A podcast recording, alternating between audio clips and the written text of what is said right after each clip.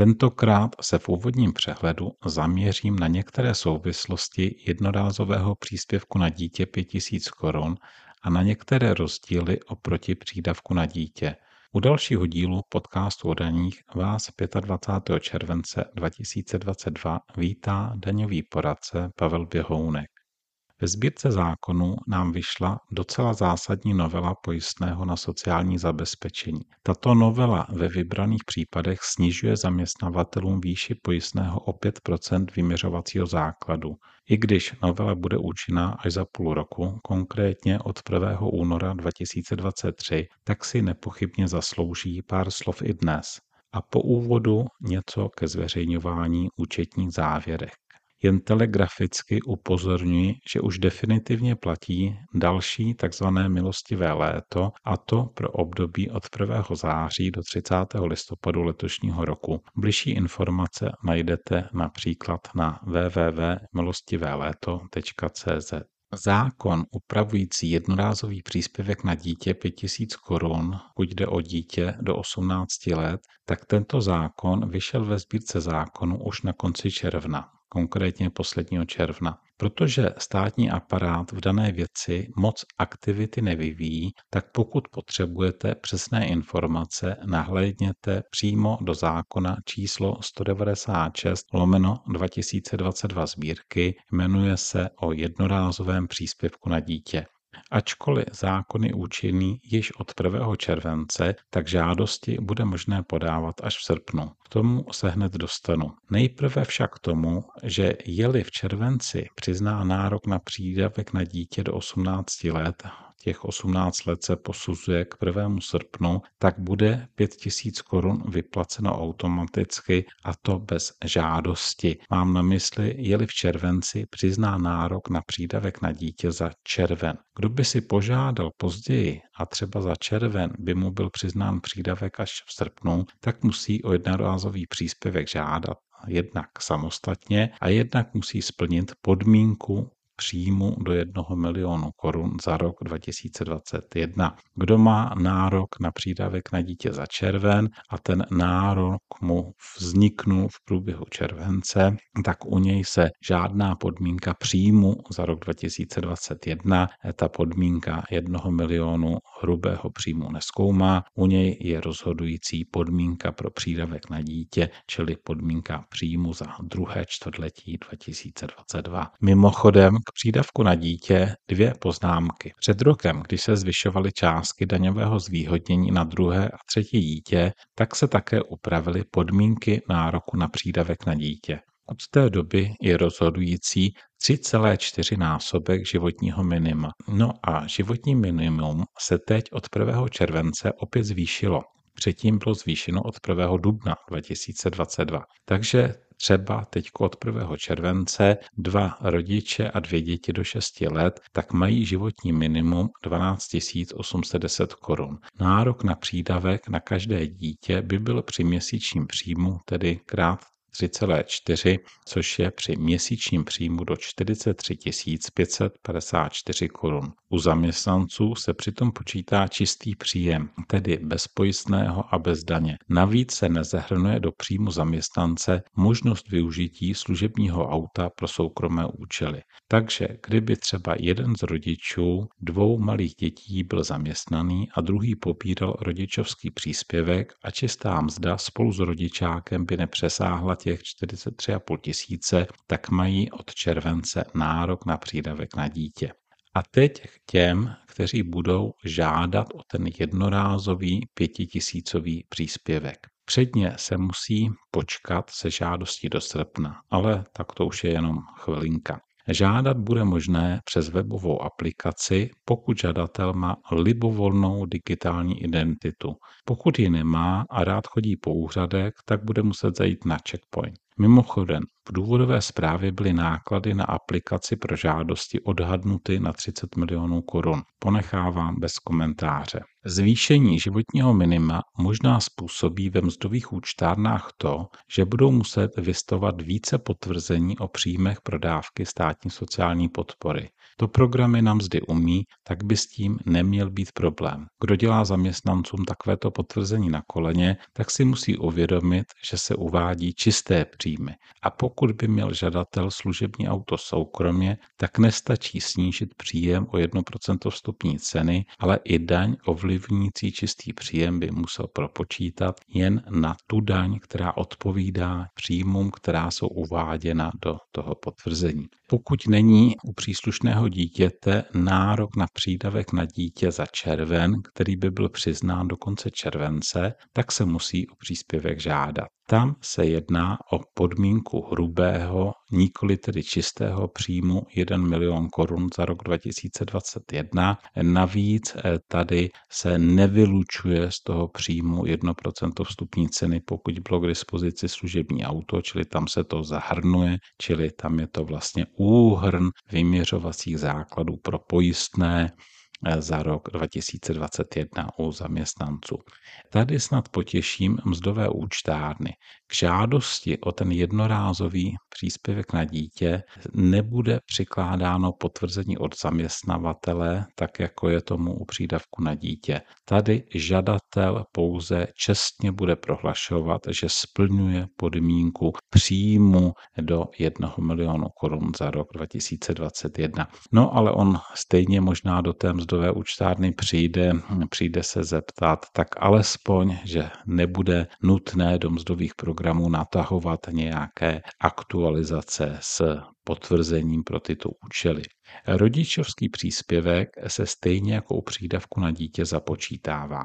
U osob samostatně výdělečně činných jsou rozhodující příjmy snížené o výdaje, pokud tedy například OSVČ měla příjem 1 milion korun a uplatňuje výdaje 60% příjmu, tak pro účely nároku na příspěvek má příjem 1 milion minus 600 tisíc, to znamená 400 tisíc korun. Kdo měl paušální daň, teoreticky by měl spočítat skutečné příjmy snížené o výdaje a toto uvést nebo s tímto z tohoto vycházet při té žádosti. Nejméně však musí být v tomto případě považován za minimální příjem snížený o výdaje minimálně částka 50% průměrné mzdy. K tomu nejsou žádné podrobnosti, ale podle mého soudu by to měla být polovina loňské průměrné mzdy, čili 35 441 korun, toho půlka 17 720 50 měsíčně. Kdo tedy podnikal celý loňský rok, tak by to byla částka 6 krát průměrná mzda, čili částka 212 646 korun. Uvedené minimum se týká i těch, kdo byli loni v paušálním režimu a nakonec se u nich paušální daň z nějakého důvodu neuplatnila. Čili pokud by měli příjmy minus výdaje nižší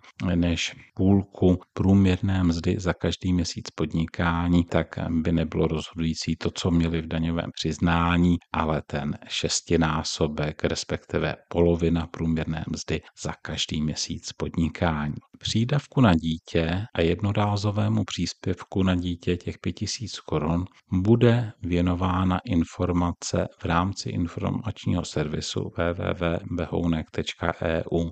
Buď ještě nyní na konci července budeme tuto informaci posílat nejpozději na počátku srpna. Také v informaci proberu něco platnění daňového zvýhodnění na studující dítě. Zmiňuji to proto, že jsem se tomuto trošku věnoval i v minulém díle podcastu o daních.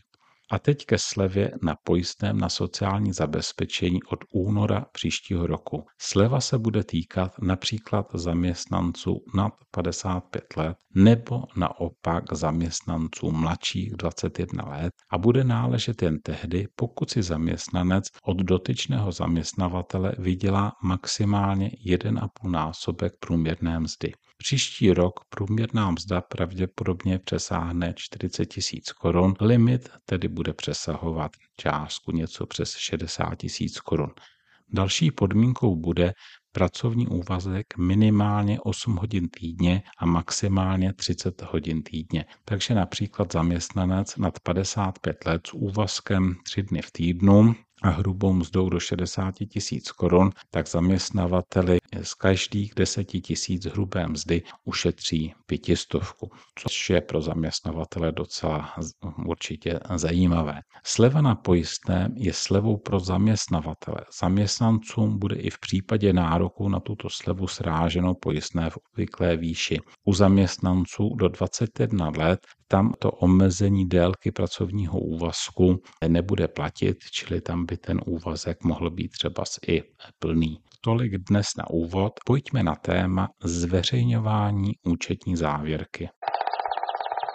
Nyní by již obvykle měly být schváleny účetní závěrky za loňský rok a měly by být podniknuty kroky k jejímu zveřejnění ve sbírce listin obchodního rejstříku. Někdo měl účetní závěrku schválenou již v momentě, kdy podával přiznání k daně z příjmu právnických osob a využil možnosti zveřejnění přes daňové přiznání. Kdo tak učinil, má povinnost zveřejnění splněnu, a to i v případě, kdyby finanční zpráva z nějakého důvodu nezajistila zveřejnění v obchodním rejstříku. To by byl prostě jejich problém.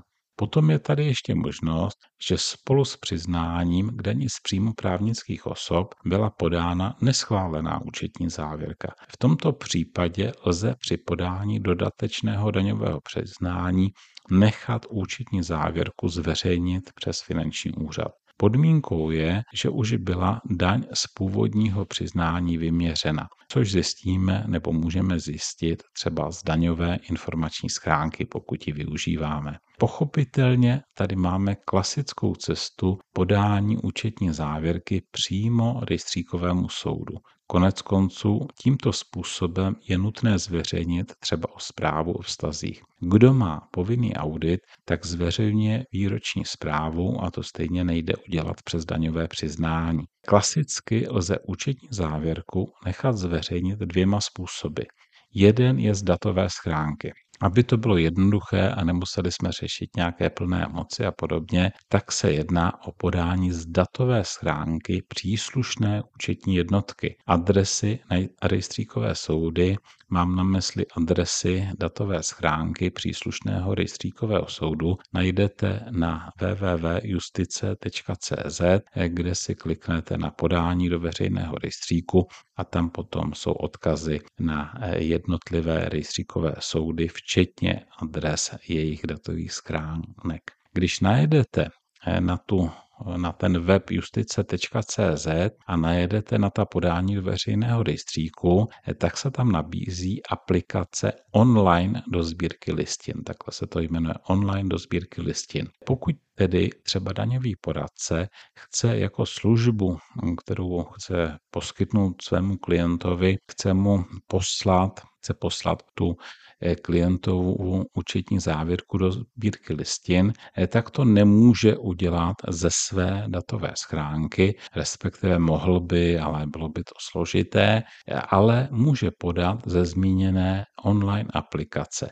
K tomu nepotřebuje žádné zmocnění, to je jednoduché, má to však jeden drobný háček a to je to, že když podáváme z té online aplikace, tak to podání musíme elektronicky podepsat. To znamená, musíme disponovat elektronickým podpisem. Nebo bychom mohli poslat také e-mailem, ale zase ten e-mail by musel být elektronicky podepsaný, čili zase bychom potřebovali ten elektronický podpis.